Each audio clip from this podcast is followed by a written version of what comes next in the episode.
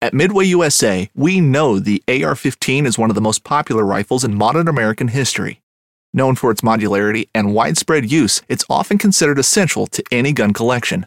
The essential things you need to run an AR 15 are usually always in stock during shortages, things like magazines and 5.56 ammo.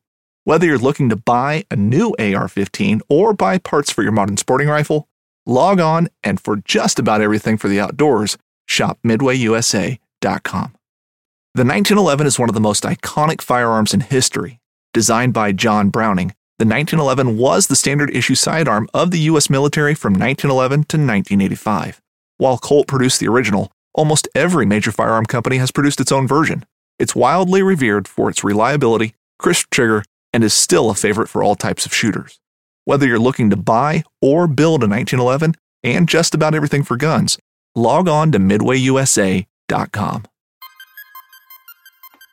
You're listening to The Reel Down, sponsored by Catch Photo Release Tournaments. This is your premier tournament source. Here are your hosts, Sam Jones and Dan Perry. Welcome back. Welcome back. You're listening to The Reel Down on Paddle and Fin podcast. I'm your host, Sam Jones. Got my co host, Dan Perry, over here. Woo-woo. What's going on, Dan? Not much, man. Doing good. It's been raining nonstop here, so you pretty much have to be inside. At least I got something to do. Talk to y'all. Yeah, it's either snowing, raining, or icing here uh, for sure. So um, I'm ready for it to be done and to head to Alabama. Come see you, my friend. Meet you in person.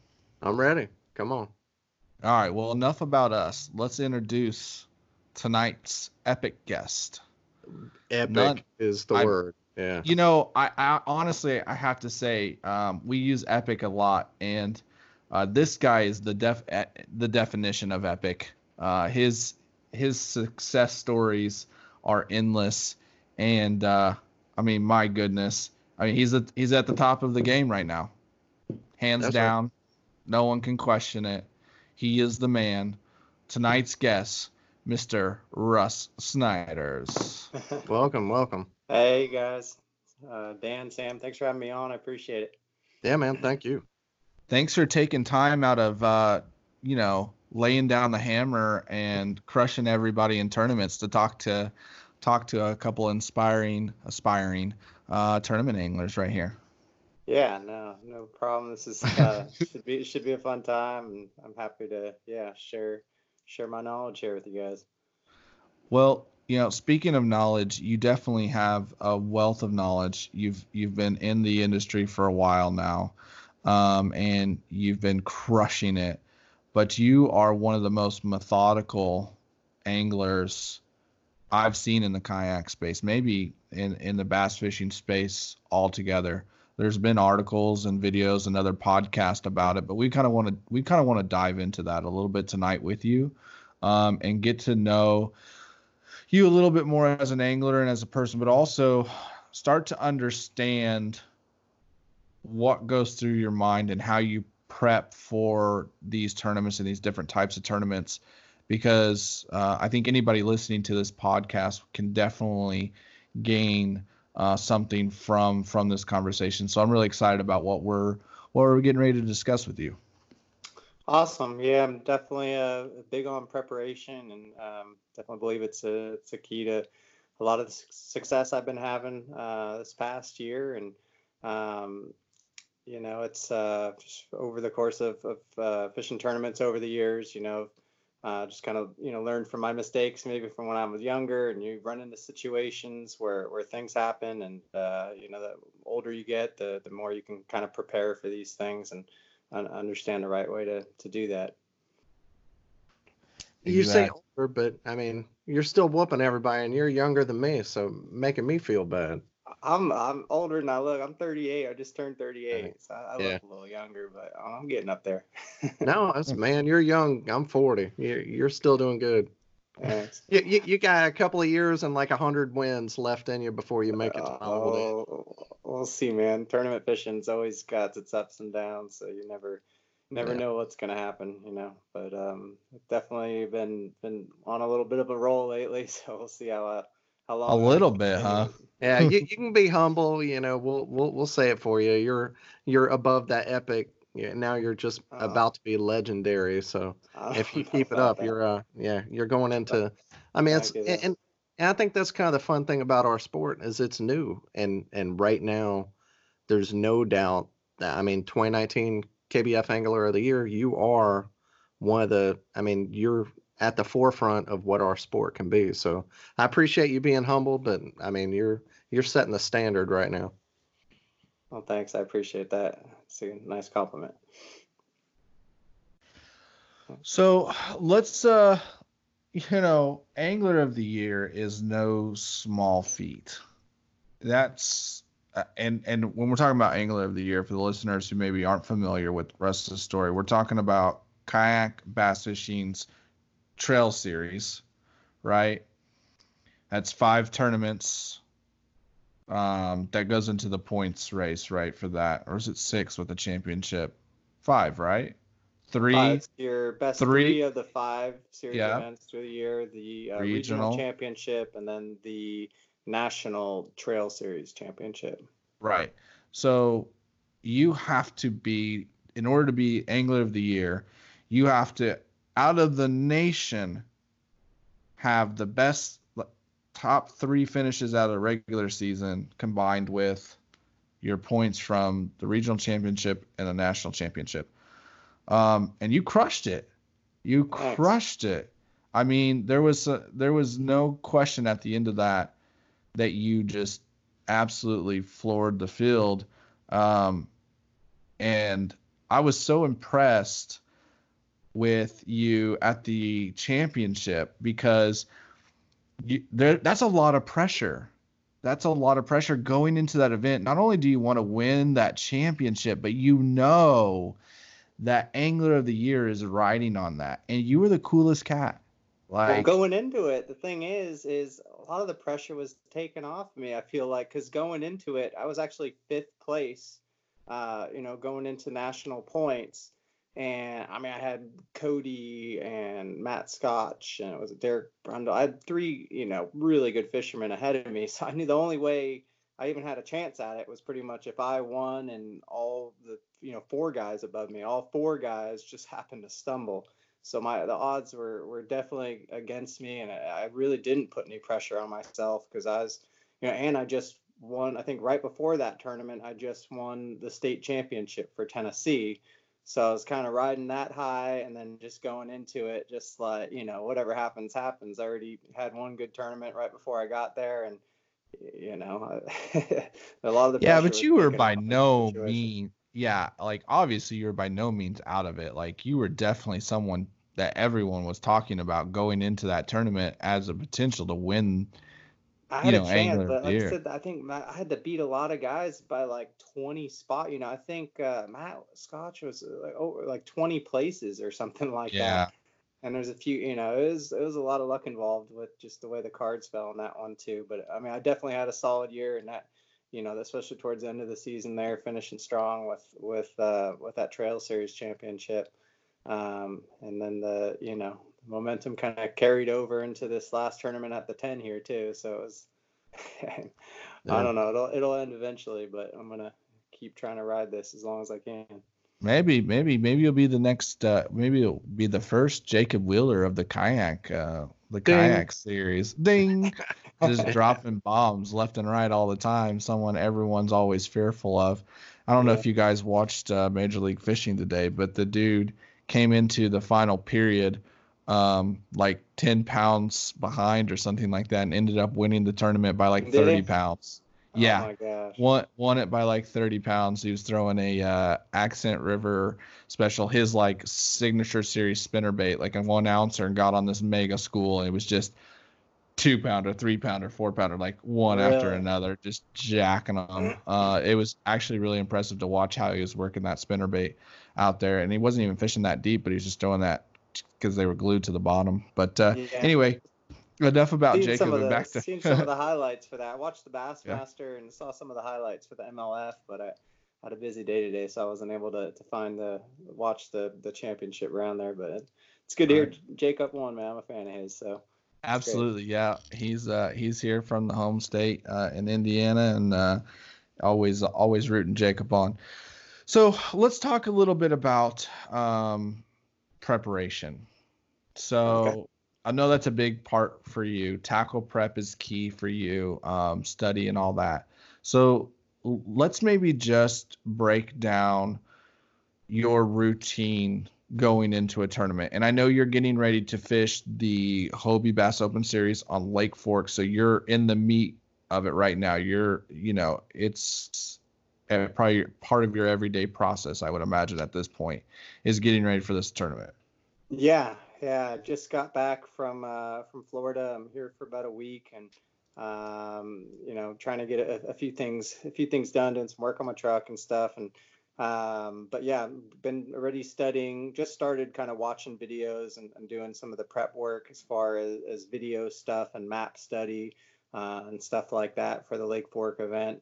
Uh, this will be my first time, pretty much my first time fishing Texas. I fished the national championship on Caddo, which which part of it was in Texas, but I mean, I figure that, that doesn't really count. So this will be my first, you know, true Texas lake. I feel like, and uh, I, I, you know, it's there's there's kind of a lot to learn. It, it, seems, you know, pretty similar to a lot of the the other southern lakes. Uh, a little more standing timber, which will be, uh, you know, something a little different. But um, but yeah, it's got some grass, some docks, and it, it seems like you know somewhere I'll, I'll feel comfortable with. But I've been you know, watch. I guess the first thing I do is really watch any of the archive Bassmaster tournaments or any kind of tournaments that are on TV. I feel like, especially the Bassmaster tournaments, probably give you the best source information. Uh, there's other YouTube videos from local guys and stuff like that, and some good ones actually for Lake Fork too. There's a few local guys there that that put on some, has you know some pretty good YouTube channels.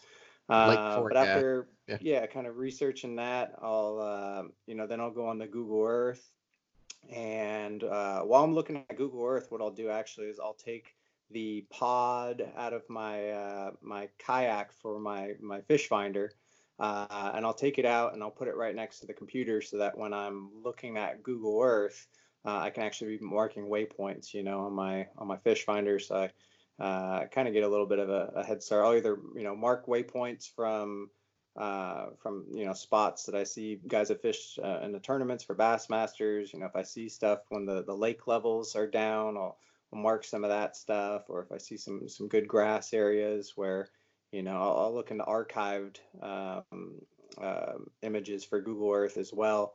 And a lot of times you could you know look you're you're going to be there early in the year, but you go into like September, October when the grass is already grown in really well. And you can kind yeah. of see those areas where the, the grass is growing even though when you go there in February, you won't be able to hardly see any of it because it'll just maybe some submerged or. Yeah, yeah, but you can get a better, you know, towards the fall. So, so it's good to look at, you know, when you're looking at Google Earth and satellite images, looking at all the, the different archived images from different times of year and kind of, uh, you know, you can learn a lot like that. And, um, yeah, between that, the videos, and uh, just mark, you know, looking at all the uh, my Lake Master chip for my Humminbird, um, and setting all the contour lines, and and um, especially this time of year, you know, you can really learn a lot uh, when you're pre-fishing during, or sorry, when you're doing homework during the pre-spawn, because I feel like this time of year is when they're probably the most predictable as far as the areas where you're going to be looking for them, as opposed to you know maybe later summer or fall when when they really spread out can be anywhere. Um, you at so least know time, where they're going. Yeah, you just you know look for the spawning areas and then look for any and type of back. either little break or secondary points, and you know the the migration routes are, are you know pretty predictable. I feel like, but um, you know, you got to hit a lot of those areas. It's not like every one of those those spots will be good, but if you hit enough of those, you know, kind of predictable pre-spawn spots, eventually you'll, you'll run into a group. Um, so um, so yeah, after after doing all that, you know, uh, then I'll just start prepping all my tackle. Um, did a lot of work on my my garage just for for storage, I guess, for all my my plastics. Uh, uh, you know, I came from the bass boat world, and and before I'd have you know just like a bunch of Plano boxes with all my plastics, you know, taken out of the bags and already put in in the Plano boxes. But I've you know learned now over the last few years that that's not really the best system for for the kayak thing because you can't put all that in there and it, you don't you know you don't want to open up a, a plano box and grab a bunch of plastics and have it you know so it's it's best I've learned just to keep them all in the bags Yeah. um, and then I was putting a bunch of them up on pegboards but then the problem was is each tournament you know if I just want a couple packs of something there's you know 15 packs on a, on a peg I got to take all those off and grab a couple from the back and uh, so what I've done is I got I got rid of the pegboards and I made a bunch of shelves and basically I'm storing all my plastics now in, in like these uh, shoebox style plastic bins. Uh, and I got all the all my plastics that were in the uh, in the in the Plano boxes. I took all those out and put them all back in the bags and so now I got all my plastics in these bins. It makes it really easy just to, you know, grab a whole bin if I want to take it with me. If I know I'm going to be throwing a lot of Senkos, I'll grab that whole bin. Or, uh, or if I just want a few bags, you know, that way I just open up the bin and I can grab from anywhere rather than trying to get one all the way from the back. It doesn't matter where it is. Um, and some of those I'll just, you know, load up a bunch of gallon-sized Ziploc bags if I don't want to take the whole bin. So.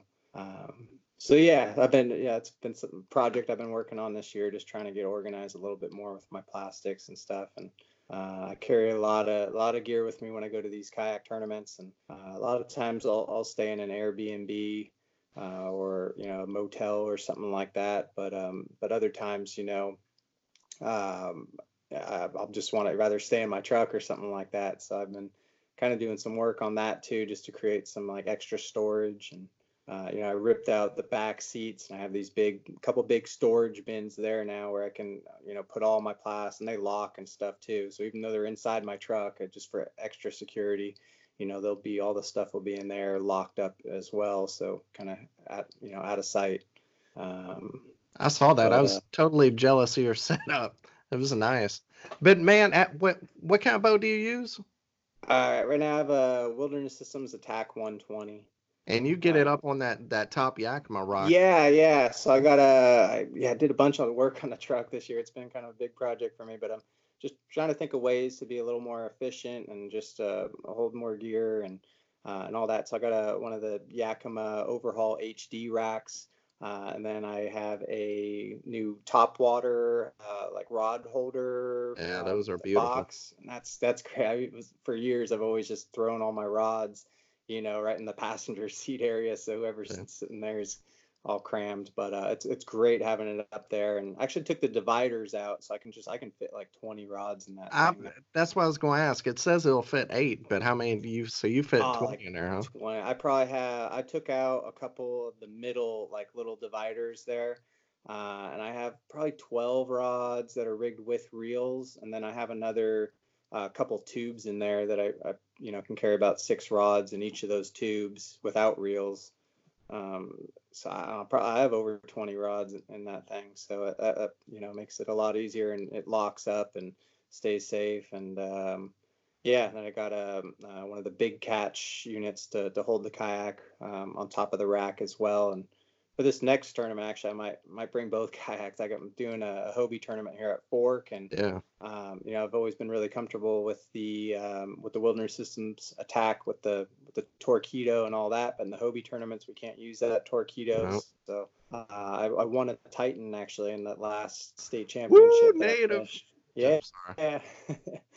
so I'll, I'll be trying that. This will be my first time running that native. This next couple days here, I, I gotta do a little bit to, to rig it up, put a Boonedox gear landing on it, and uh, got one of those upgraded rudders and.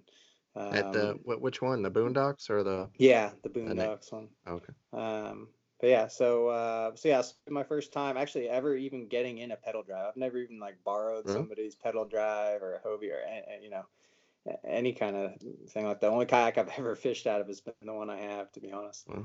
Well, yeah. I'm. I mean, I'm obviously I have a Titan, so if you have any questions, hit me up. I'll I'll, I will. I'll hook you uh, up with the rigging, man. Awesome. Yeah, I got the 12. So I'm Oh, do you? 12. Okay. Yeah, I got Yeah. the same boat. Is it a Uh, 2020 or the 19? I, it's a 19. Yeah, Oh, Cool. Yeah, same same exact one I got. a good great. deal. I'm excited about it. So They're they're definitely not the fastest, but I think I've never been in an ATAK, so I don't know. But you know, obviously they're super stable. But so yeah, many people have a, done a lot more gear tournaments. than my ATAK too, I'm, I'm excited Yeah. about. about that. It looks like it's got a lot of storage in that boat, so that'd be nice. So, and you're still going to get that up on top on up on that top right? No, no. The so I'm gonna have Oh, the ATAK up on top, and then the Titan's just gonna be in the bed. Oh, okay. Uh, Ooh, I was, so I'll, I'll I carry was about to say a with me. prayer for you, buddy. yeah, throw out my back. Now, Russ, do you still have a boat? I do. It's sat. I have a Ranger. Uh, it's sat in my driveway for about two. It's been two years probably since I've run it. I had a busted lower unit for a while, and uh, actually instead of getting a new lower unit, I actually just found a used motor. It been it took me a while to to find. one of the kind of the exact one that I had, and uh, found that, got that put on there, and it's running right now, but.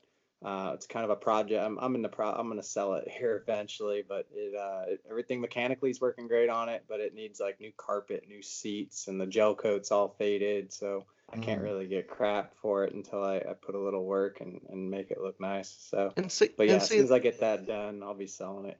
that was kind of something I wanted to ask you. Now that you've had, I mean, I I came from the boat side. I had a Ranger, and I fished tournaments that way too. Now that you're in kayaks, what's your perspective on it? Because I, I think I've actually like I, I kind of turned my nose up a little bit to boats. I'm like, go and see, you know. I, I mean, not that there's anything wrong with a boat, and you know, I'm sure whenever I get old enough, I'll have to have one. But I think I've definitely kind of soured to them. Is is that your perspective, or or do you Um, do you yeah, want to go back one day? or- Sour, yeah. Uh, what's a good way to put it? I guess it's. Um, I guess the biggest the biggest issue I have with the boats is just the the expense of it Yeah. and and just the headache that comes along with it. I mean, a lot of things really. It's just the expense, whether it comes to the gas, the insurance, the registration, uh, especially the maintenance and Yeah. just all, Oh, everything that comes along with that. and then um, I guess the other thing is just the stress of like having to tow a big giant boat behind you. You know, you- your my truck's you know just big enough to tow that thing, and you know it's just harder to break and just more. You know, it's a little more stressful when you're on long trips. I've, I've noticed it's much easier. Uh, that's why I don't even have a kayak for, for trailers. I've out of all the problems I had my with my boat actually, which I think people would be surprised, but uh, I'd, I'd say I had more problems with with the trailer than Yeah. than anything else. Just wheel bearings going out, the brakes. I had to replace the brake lines, the axles, the uh, swing away tongue, the uh, the lights for sure. The lights, Yeah. everything on it, the master cylinder for the brakes, and um, so all that's a pain in the butt. And then, um, and then you know, just getting it. uh, Whenever I'm in like tournament mode with that thing, you know, if there, I'd put it in areas where I probably shouldn't be putting it. Areas where I should be putting a kayak rather than a bass boat. Uh, but if I thought it, you know, gave me a chance to to do well in a tournament, you know, I'd I'd put it wherever I had to, bang it up against docks, and just you know, I'd I'd beat the crap out of that thing, kind of. But uh, yeah, with the kayak, you don't have to worry about any of that. You don't have to worry about washing. I mean, just with a boat, just every time you get off, you gotta like wipe the whole thing down, and Yeah. uh, just you know, I've never washed my kayak. I've had it for three years, and uh, I actually got a pretty good. I haven't now either. that I- now that I put it up on this rack, actually on the on that Yakima rack, uh, I was it, it came out pretty clean. Now I used to always just carry it in my bed, but uh, got a nice little power washing for the 1st Mhm. time. Yeah, isn't that what you do for a living? You you have a power washing business, Yeah, and, yeah. and you got a three year old dirty kayak. I know. Well, I Yeah, guess you do it at work all day. You know, when I come home, Exactly. some more. Yeah. yeah. even- yeah but uh but i love it I, I love i mean another thing about it um is just the fact that it's just you out there too as opposed to when you're doing the boat tournaments you got somebody else in the boat you're always having to kind of worry about and sometimes they're just talking your ear off and you're, you're trying to Mhm. concentrate on Yeah. fishing or what you know i mean i've met a lot of great people and had good times with people in pro am or team tournaments too but it's I do like just it's a little easier just to kind of get in the zone and uh, you know when it's just you out there and you don't have a lot of distractions going on. Mhm. Uh, Are, are are there like I I know I think at the uh, the last big KBF tournament, not the ten, the one before that, that uh, where you won Angler of the Year.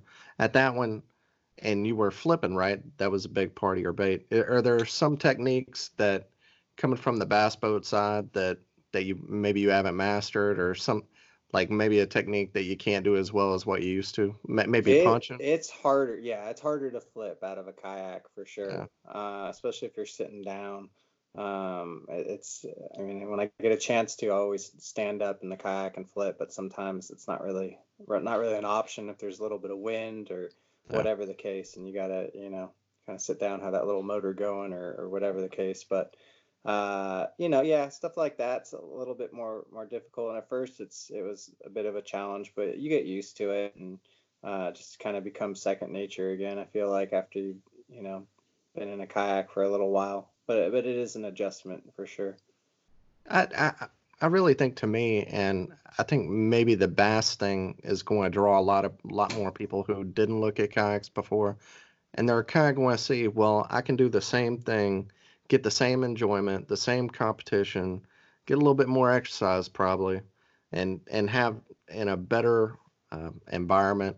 Uh, you feel more one with nature, the camaraderie of all the different anglers. To me, it's just it's just totally been in the last few years I've been doing it. It's just a totally different experience, and I enjoy it more totally. than going 60 up and down, you know, from dam to dam, wasting a bunch of gas, and you know. Know what yeah, I've learned just, is I've I love fished, it.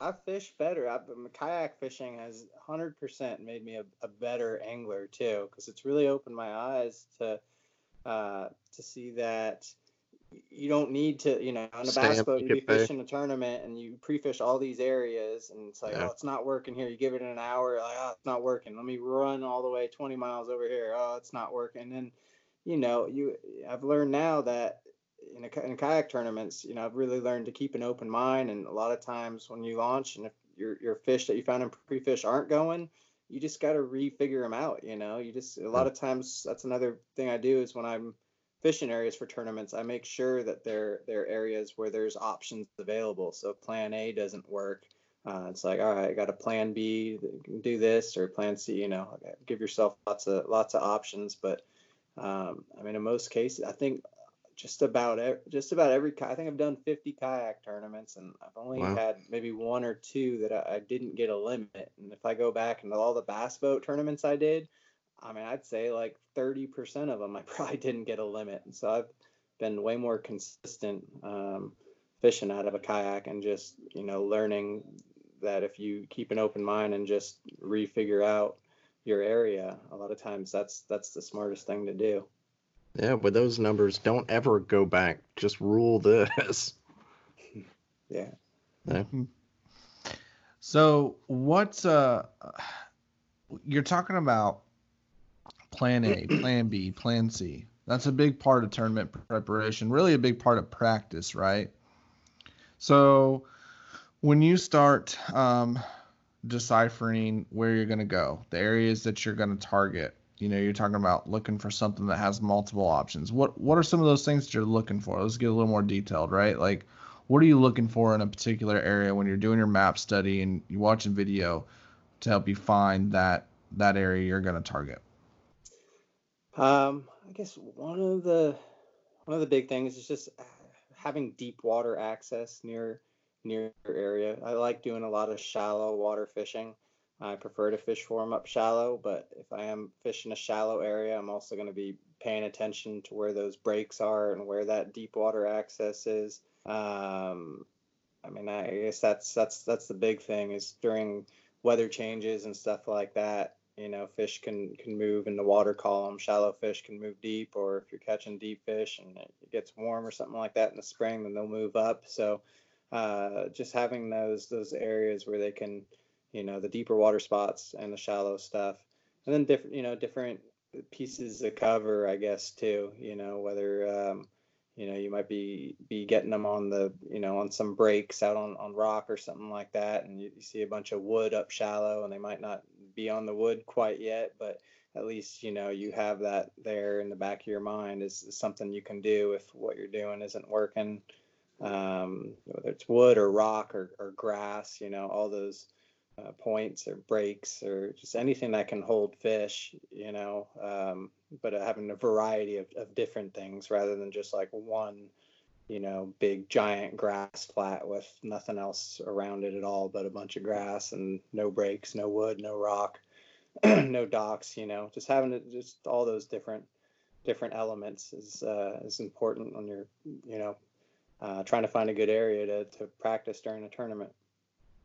So, did you find it pretty difficult to find that at your last event there at the Kissimmee chain? At certain, yeah, so you at- won ten thousand dollars. Yeah. Um, yeah, it was so so the Kissimmee chain. Uh, I was just at a couple weeks ago here, a week and a half ago. Was um, we could fish any of the I guess four or five lakes in the Kissimmee chain: Kissimmee, Toho, Cypress, Hatchineha, and I guess Tigers connected to it too. Uh, and then there's a bunch of other little lakes that we can fish as well. And uh, and you know, I went into it, you know, kind of wanting to fish the big lakes because I know uh, what what they're capable of. I mean, the BASS record was caught out there, at yeah. Toho. It was like 46 pounds or something. So obviously, when those lakes are on, I mean, there's nothing, no place in the world that can compete with that. Um, but um, but it was it was a pretty tough bite out there, and uh, there was a big Bassmaster Open the weekend before. I think there was 250 boats, and there was only a couple weights over 20 pounds. So that told me right there that you know those bigger lakes are, are fishing a little bit tough. And uh, when I was out there pre-fishing, you know, I I I'd fished some areas and uh, on Kissimmee and Toho, and uh, and it, it was a struggle. There's just there's just so much dead water out in Florida. I feel like too, and it's just like and Yeah. a lot of it just all looks the same, and it's you just it's like finding a needle in a haystack, and um, you know uh, the the smaller lake. That's what, what I ended up fishing during a tournament was a smaller lake, and uh, it was just a little less intimidating. It's, it's, and you know, I figured I knew there was fish in there somewhere, so I figured just through a process of elimination, eventually, uh, you know, I'd, I'd figure something out as opposed to you know looking at these big giant lakes and, and knowing Mhm, you know with mhm. how much dead water there is, it, it can be difficult to really pinpoint a, a good area. And and Yeah. you know, I I know it's been talked about before, but uh, the way you competed in that event, number one, not only you went from 91.25 the first day and increased the second day to 175 and ended up with 192, but you didn't just win it, you whooped them by 1475 and and just I think uh, you know uh, everything else you've done, it has to be impressive. Uh, like going into it, was it? Did you feel a certain way because you know you're going to make a check? How did that change the game for you in that in that tournament for you? Did you just go like you said you looked at a small area because there was so much, but did you go in like you know I'm going to do whatever I want to. I'm going to fish how I want to because I'm getting paid or Yeah, so I mean, anytime you know you're going to get paid, no matter what, uh, you can kind of just swing for the fences, and um, you know, it definitely takes the pressure off. And, and they did an amazing job, um, just with just went above and beyond, uh, you know, what anybody could have dreamt of as far as uh, just taking care of all of us up there. They had this uh, big giant mansion, and everybody got their own bedroom, and uh, Oh. you know, they had all the food was catered every day. They had lunches packed for us, and it was it was crazy and all that just a combination all that really just kind of gives a more relaxing uh, environment and, and, you know and everybody knows that they're they're getting paid so um, so yeah it made it for a really enjoyable time and um, yeah what was the question that I was trying to answer like what, how did Sorry. more than a regular tournament where you're going you know you're trying to get paid and you're you're going out and you want to do the Yeah. best you can did this one did you go into it a little bit different because you knew you were going to make a check how, how did that change your Yeah. strategy Yeah, like yeah, I guess I answered it then. I was just kind of Yeah. swinging for the fences, and uh, I said the pressure was off, and uh, I was just really just trying to enjoy all of it and have the best time. And however it ended up, uh, I, was going to be just fine with that. Uh, definitely, I'm happy with the way it did end up. Uh, yeah but, probably but e- either either way, I, I would have. What point did it? What point did it switch from? I'm gonna be happy with however it ends up to. I got a chance to win this thing, and I'm going to put the pedal to the metal. I'm, I'm always trying 100% when I'm out. I'm always fishing dawn to dusk, and when I get off the water, I'm prepping for the next day, and I, try to work as hard as I can and uh, be as useful um, with my time as as I can possibly be. And um, and you know, it's, I mean, I was yeah, for, it was probably the second day pre-fishing where I, you know it, it was kind of gradual. I decided not to do the 10 Invitational, which was the tournament, you know, right before basically to get into the 10. I was already in the 10, so I didn't necessarily need to fish the 10 Invitational. I think about yeah. half the guys did, half the guys didn't. Uh, and I, I just rather focus my time on on having a little extra time for for pre-fishing and uh, you know if I catch something I'm not going to be tempted to to beat those fish up. I can just kind of leave them alone, and uh, sometimes it's more useful just to eliminate water during pre-fish rather than than catching fish. You know. I would have uh, been worried about that too, fishing the Invitational. I don't know how you, unless you just happen to have two great areas, how do you not burn your fish in the Invitational? Yeah, that's yeah. kind of the way I was looking at it. And it's, I mean, some people just used it as they just said, you know, said they were going to pre-fish just like they normally would, but it's hard when you're still competing in a tournament and there's money on the line. If you catch a couple mm-hmm. fish in the area and you know you should leave, and yeah. you would leave if you were just just regularly pre-fishing, uh, but being in a tournament, it puts yourself in a situation where it's going to make that a little more difficult. Mm-hmm. Um, so but yeah, during uh, you know, as the tournament progressed, you know, I found an area. Um, I had some confidence in it. wasn't getting a lot of pressure from from bass boats. Uh, it wasn't on the Kissimmee chain. It was one of the other smaller lakes, and um, it wasn't until uh, probably a couple a couple days before I, I kind of you know thought it, it, had winning potential as long as it didn't get pressure from from other guys. It wasn't a big area. Uh, and I said those those fish weren't pressured at all. So if I got something in front of them, they were they were really willing to bite. Um, and you know, after the first day of the tournament, though, I was a little worried. Actually, I, would caught them all because a lot of the the fish that I caught that first day, I actually saw it was really shallow water, and I, I saw a lot of those same fish a couple days before when I was pre-fishing. And uh, that second day of the tournament, overnight on the second day, a bunch of bigger females moved in overnight, which is, I mean, that's that's yeah. what you wish for. The you know? dream, yeah. Yeah, that's so that's what what happened. I had it all to myself, and it was just, man, it's uh, it's crazy how that how that kind of happens that way. Um, yeah, because I've had a lot of situations where it's you know just the other way around. You find all these big fish, weather changes, and everything's gone. And seems like mm. last few tournaments, it just uh, everything just keeps working out. And uh, one thing I do have to ask was there, I know if I would have been in that house, maybe I'm an a hole, but I would have been like given misinformation. What was there like mind games going on? With, or was it was just everybody cool? Uh, everybody was pretty cool. There wasn't too much of that. I'd say. Uh, I'd be telling people, people wrong were, colors. Were and... a little protective. I was kind of yeah. telling, you know, I was pretty honest with what I was doing. I wasn't, I wasn't I told a couple people I went to that lake, but I, I wasn't like hyping it up, you know, yeah. even though I was like, oh, this has potential. I was just like, yeah, I caught a few here and went to a couple of other small lakes and I, I caught some some there too, but uh, one in particular I felt like had had the most potential and uh, but I didn't want to. Like I said, I had it pretty oh, much yeah. myself until the that first day of the tournament. Ken Wood, who was in, he was the leader after the first day he ended up going to that lake just on a whim. Just uh, just decided he didn't have a really good pre-fish, and he just decided why not? Let's start the tournament at this lake. And um, so yeah, he had, he had a good finish as well. Cool. Nice, nice. All right, so I know another thing that, uh, and we're kind of bouncing around a little bit here, but I know another thing that you're really big on, and you started to touch a little bit on it with the soft plastics, right? Is tackle preparation yeah. um, and gear prep.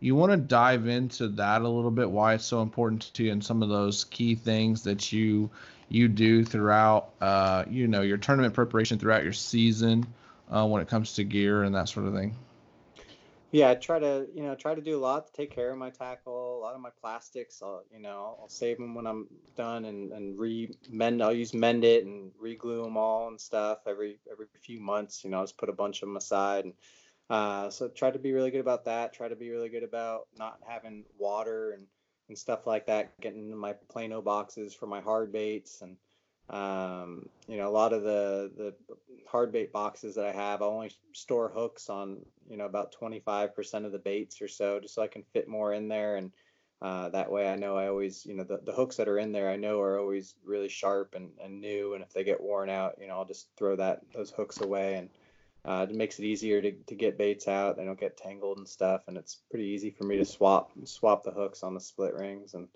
um, And I, well, I heard about all this with the split rings.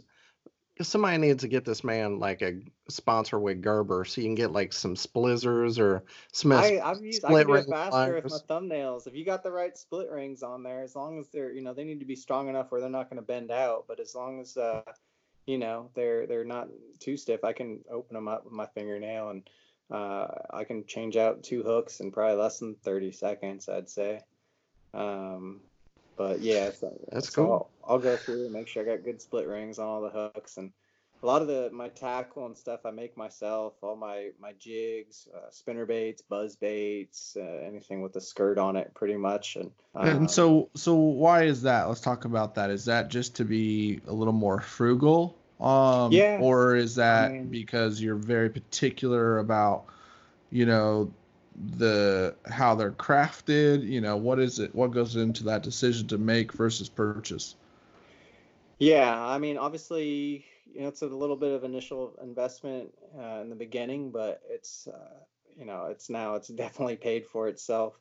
Um, you know, buy them wholesale for like, you know, jig heads or spinnerbait head, whatever, for about hundred.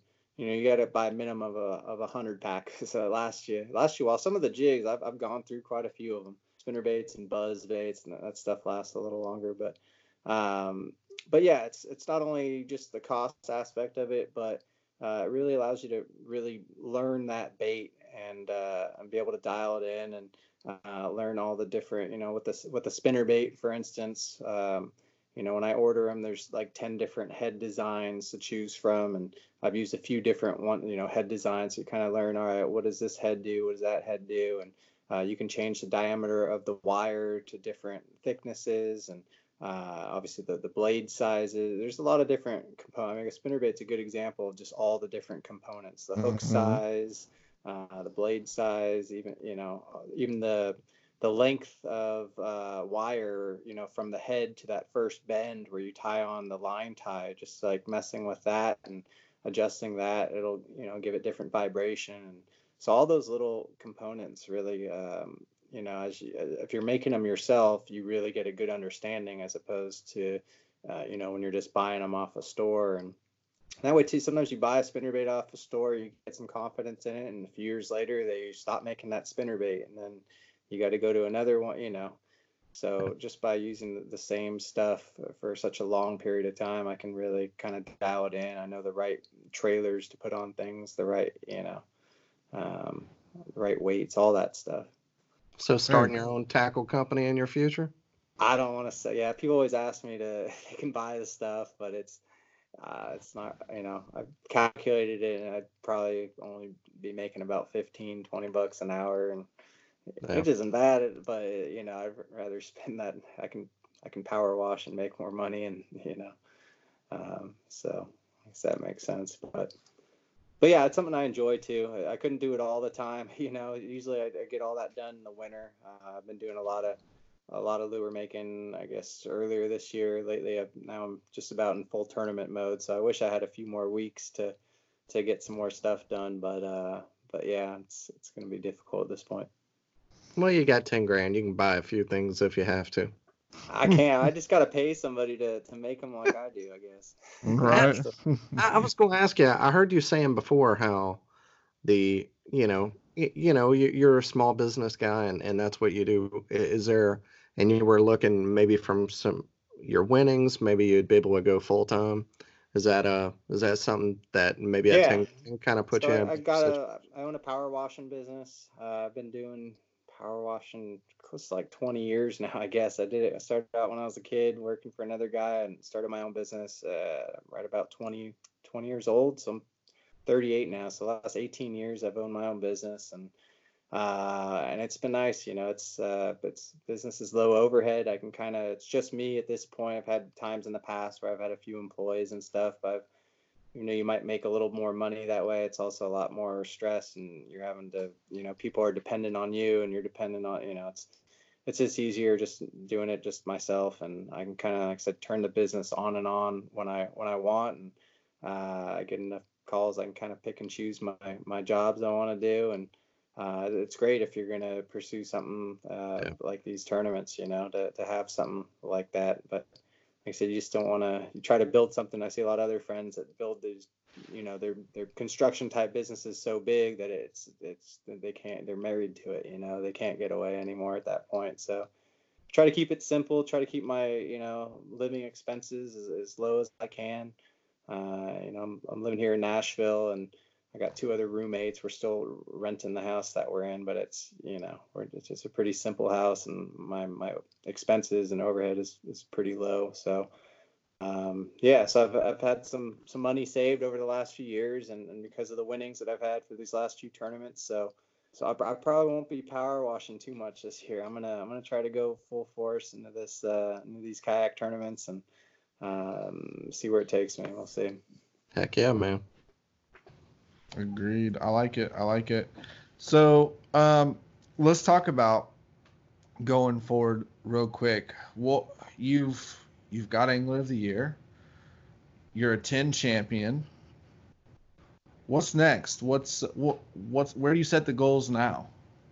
I mean, everything I've done, all of my accomplishments for the most part have been through KBF. So I, I still, you know, there's still a lot out there for uh, for me to try to accomplish this year as, as far as you know trying to do well in a Hobie event and I mean making it to Hobie Worlds would be I mean that would be amazing and uh, now with these new Bassmaster tournaments that they that they have coming this year uh, it looks like they're gonna you know the first one coming up in Logan Martin they're already talking over 150 anglers and I mean that's just super exciting to, to see that and uh, I think everybody, you know, all the anglers and everybody in this industry right now is is uh, just really excited for for the future and what this year has uh, has in store. Yeah, and you know, a couple big names on the uh, the roster for Logan Martin. Some names that you know we're all familiar with, but don't often see in tournaments. It's like so, AJ and Chad. And, Chad uh, and Fluke, and though Fluke has done a couple, you know, Fluke, Fluke getting into the game. He's not so. too far away. He could come over here and put a hurting on him. I'm sure. He he got him down in Florida. I got to spend some time with him. He's doing some of the video stuff down there at the Ten House, and uh, a big group of us went over to uh, Kenansville and did some fishing there and he put a whacking on him there. I think he got like 45, 42 pounds for his best five, and uh, so I mean he can obviously catch him, no doubt. Yeah. But, yeah, he's he's not just a YouTube name. I mean, eh, he can Gene can straight up whoop him. Yep. Yeah. Yeah. yeah, and I think it's definitely going to be interesting to uh, to see Chad compete. Yeah. Um, you know, we we've seen him out there, you know, coming around with a camera crew crew and fishing around when we're fishing and and that sort of thing. But um, to see Chad, gosh, I don't even know. How, I don't know that I've ever seen him in a tournament. I'm, i know he's been in some, I fished but a tournament against him once. One of our yeah. local club events. Uh, he fished. He fished one of our local club events, and uh, he he did pretty well. But I think he he he forgot to put a he forgot to put a sticker on his hog trough and oh. ended up uh, getting disqualified. Um, right. Well, I could but, see uh, that, you know, not because he's not in the tournament yeah. um, routine, you know. Yeah. So, like yeah. to go out there and actually practice it is is totally different. Um, and he's gonna have a lot on his mind, you know. Um, definitely um, with everything that's going on with Christy and his mom right now. Um, yeah, he's gonna have a lot on his mind. So I just hope that he can actually still um, be there and, and, and competing. But uh, yeah, I think it's going to be cool. You know, such a large field and and the caliber of anglers that we're seeing uh, signing up for this. It, it it's kind of like you know an elite level KBF event or these big Hobie events. You know, this championship style um, or championship. Um, guess what's the word I'm looking for here, guys? Um, caliber ang- yeah like these that that higher caliber anglers mixing in with you know everybody is going to be kind of cool to see yeah. how how everyone performs and It'll competes against to it. See if there's other, you know, some other guys from the boating world that uh, that come over Yeah. as well. I, I'm, I'm guessing there's probably a few new faces this year that uh, that you know nobody really knows about are gonna, you know, do pretty well. We'll, we'll see. There's a, a a couple of local guides. I've been watching the names because I'm worried about them getting them in, getting in, and uh, I haven't seen them on there yet. Like Joey Narna from uh, or Narnia from uh, it's not Narnia. I'm thinking that movie, but uh, the the guy who's Good Sweet movie. yeah, uh, he he does the Sweetwater show. He's a guide on Logan Martin, and I I'd, I've been whooped by him before on Logan Martin. I'd be worried if he was in it. All but there's there's a few local guys. I've been looking for names and seeing if they show up. really. Yeah, You know- I haven't seen them yet. I'm worried though. you always think about the local guys, but so often the local guys, though they seem to do well, they don't. It's not often that the local guy ends up winning the tournament, you know, and uh, that's throughout uh, throughout the industry. And I don't know what it's just. It doesn't matter how much knowledge and how much practice you put in. There are there are a lot of factors that play into it, and there's just so many good sticks, you know. Yeah. In the game, you, you never know. Um, but uh, you'd be you'd be silly not to bet for Rus because Rus is uh, getting it Has the done, for momentum. Sure. Yeah. He does. He does. So, um, all right. Well, man, I uh, I really appreciate your time and coming on the show tonight. Um, you know, I think we've covered a lot with you and and and have a better understanding of who you are as an angler now. But before we before we say goodbye, I want to give you an opportunity. I'll give all our guests this opportunity to uh, to thank anybody you want to thank, man. Yeah. Uh, well, first of all, thank you guys for for having me on the show and giving me the opportunity to, to talk with you tonight. It was, uh, You can come back after it. next win. I'm sure you'll have another one soon. I hope I hope I get a chance to come back. It means I'm doing good if that's the case, but I'll see how long I can keep it up. But Maybe this time you won't put us off like a week and a half. No.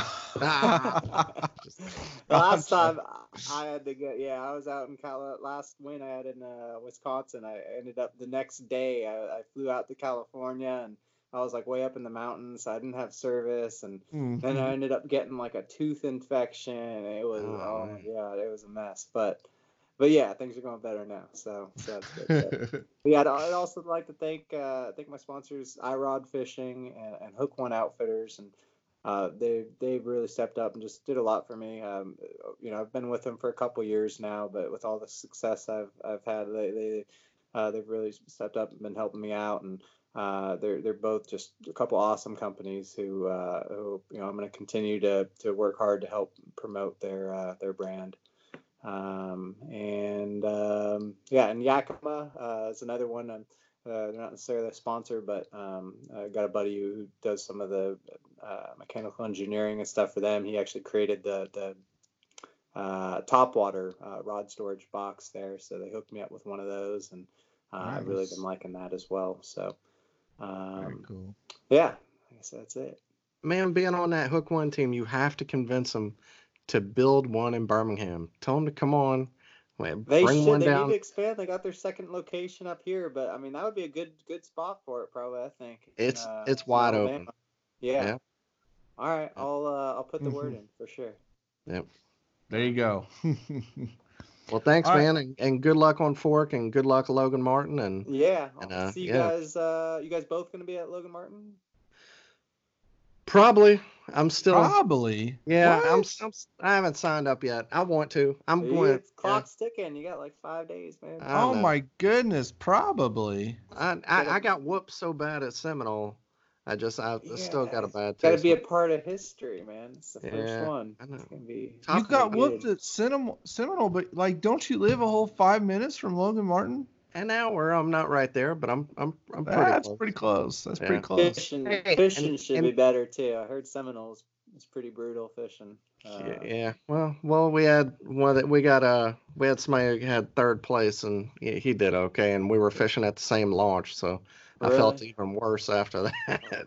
Oh man, Yeah, that's you- you just can't that's win 'em just all. one, You can't one let it get you setback. down. Oh, I just know, it'd be get all up right. on that horse. Keep it. Keep You're starting to sound like Ryan Milford now. You gonna sell all your gear too? Don't put me in that boat. Love you, Ryan. Uh, well, hey Rus, before you head off, man, uh, let us know, let everybody know where they can follow you and stay in touch with you and check out this this uh, pimping truck you got going on and the build there and and all that kind of good stuff. Yeah, uh, you can find me uh, either Instagram or Facebook at Rus Snyders. Uh, the Rus is spelled with one S, R U S, and then Snyders, S N Y D E R S. There you go. Yeah. Got it. Go give them a follow, like, comment, share. Sub- Uh, you have a YouTube? YouTube? No YouTube? Ah, a little. I've posted a little bit. Also, Rus Snyder's on that, but I haven't really done a whole lot with that yet. All right, go subscribe, comment on there. Tell Rus that he needs to get his uh, video game I need to get in check and, Yeah. and and start start pumping out content. So, all right, All right, Rus. Sam, Dan, it was uh, it was great. It was a pleasure, and uh, yeah, you guys have a good one. We'll do it again soon, hopefully. Absolutely. We'll see, See you you out there, man. All right, take care. later.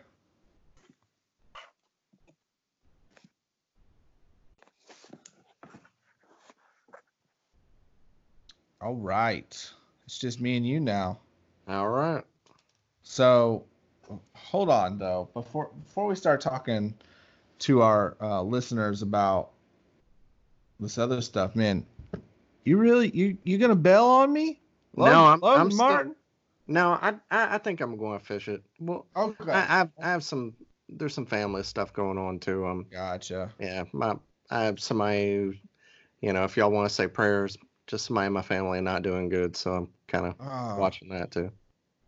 Well, absolutely. Um, my family will definitely be uh, praying for yours, man. I hate to hear that. Um, well, but I, I, I, hope. will say for anybody, the weekend before uh, Iron City, you can look us up on uh, Iron City Kayak Anglers. We're going to have a tournament the Saturday before on Logan Martin. So if you're out there practicing, if you come that early and you want to come fish a little bit, you're welcome. Come fish with with us. It's only thirty dollars, and you know it's only we only do three fish limit, so it's fun. That's we all- usually have about thirty guys.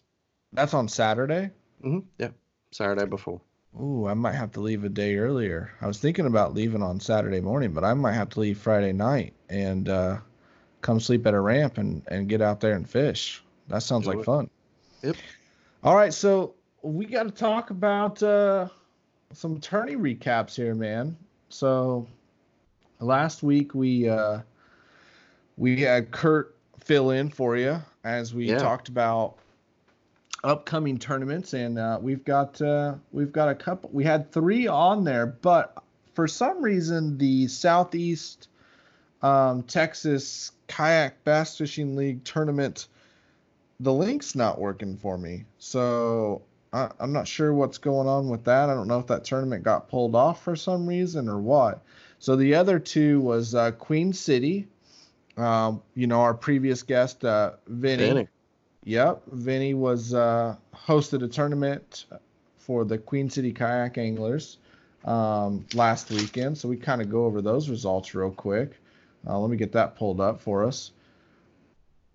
Queen City, awesome group out there in the uh, Carolinas, fishing North Carolina, South Carolina area. They were on a lake called. Let me see if I can find it again here.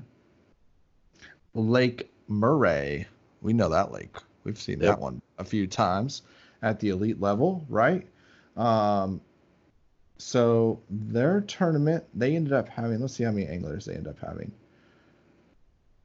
Looks like over 50. Wow, 70, 80, 85 anglers They, uh, signed up for this club. event in uh, in February, and wow, that's awesome. That's a great uh, great turnout. Uh, so you know Vinny's doing it right. If you listen to our previous podcast with him, big bass, 22 and a half inches. you slaunch, donkey Yeah. slapper. Wow. Uh, Jared. Oh man, Kimak, Kimak. I don't know. Jared K. Of Lake Wylie area, South Carolina, with a 22 and a half incher. Now it does look like about half the field blanked. Um, and then the rest of the field coming in at one, two, and three fish. There was only um, and now again, Queen City only runs a four fish Four limit. fish. Yeah. Four fish limit. So there was only three limits caught. Uh, third place, Chris Goodwin. Uh, know that name, recognize that name. North Carolina uh, kayak angler came in with 63.25 inches. His big bass was 1825. Awesome job, Chris. And then another last name I'm not going to try and pronounce. So PC uh, is the first name coming up here with 68.25. Big Bass was 17.75. And then the winner was David Golding with 69 inches. Uh, Big Bass at 21.25. So super impressive there. Um, nice, nice four fish bag. That's 69 inches even. So shout out to David Golding for uh, taking the W there with Queen City. Um, and then the other tournament that we had is also not coming up, which I don't know what's Yeah, going on with that. I was having issues too. I couldn't give them to yeah. So apologize to uh, the guys of Southeast Texas and uh, the Oklahoma uh, kayak anglers. For some reason, we're having trouble pulling up your your tournament results. So um, can't really go over those. Bummer. Somebody won. Somebody won. Somebody did an awesome job. Somebody caught a big fish. Somebody probably Uh, somebody zeroed. So uh, yeah, that's kind of how it goes. But uh, all right, I, as far as upcoming tournaments, this is kind of a dead week. Um, Yeah. There's not really a whole lot going on out there. When you take a look at TourneyX, um, we're kind of in between. It is getting ready to get hot and heavy though. Um, Hobie Bass Open Series in two weeks. Um, and then Logan Martin, and then Pro Tour, then Hobie, then Bass, then Logan Martin, or KBF. You know, it just goes Yeah. on from there and gets hot and heavy as soon as we hit that March uh, March time frame. So we will uh, we'll talk a little bit about the Lake Fork event in our next episode, um, and then uh, we'll kind of go from there. Get ready, it's gonna get fun. Sounds good. All right, guys. Thanks for listening in. We'll catch you on the next episode of The Reel Down. Until then, be safe and Wear your PFDs. that's right. Later. Go check out the website, guys. Paddle the letter N and fin.com. Also, check out YouTube, youtube.com forward slash paddle and fin. If you got a question, comment, want to hear from a future guest, feel free to email us at paddle, the letter N and fin at gmail.com. Don't forget to follow us on social media. We're doing giveaways, announcements, things like that at Facebook and Instagram at paddle and fin. Shout out to our show supporters Rocktown Adventures, Loveland Canoe and Kayak, Hammered Lures, Fish Mob Lures, TRC Covers, Ketch Products. Go to ketchproducts.com. You could put the paddle and fin logo right on your Ketch board. Don't forget to go over and pick up your JigMasters jigs. Use promo code PNF20 and save 20% today. Don't forget to rate and review the podcast on whatever platform you're listening to. It helps grow the audience, helps others find our podcast. So please drop a five star rating in on the podcast platform you're listening on. Don't forget about the recycled plastics program, you guys. Take your used plastic baits, put them in an envelope, mail them to the address in the show notes. Our man Eric Richards at Hammered Lures melts those down, makes new baits, and donates them to various chapters of Heroes on the Water. I'm Will Cooper, host of Huntstand's Make Your Mark podcast. For even more content, be sure to watch the original films from Huntstand Presents on the Waypoint TV channel every Tuesday at 10 p.m. Eastern. Visit waypointtv.com to learn more.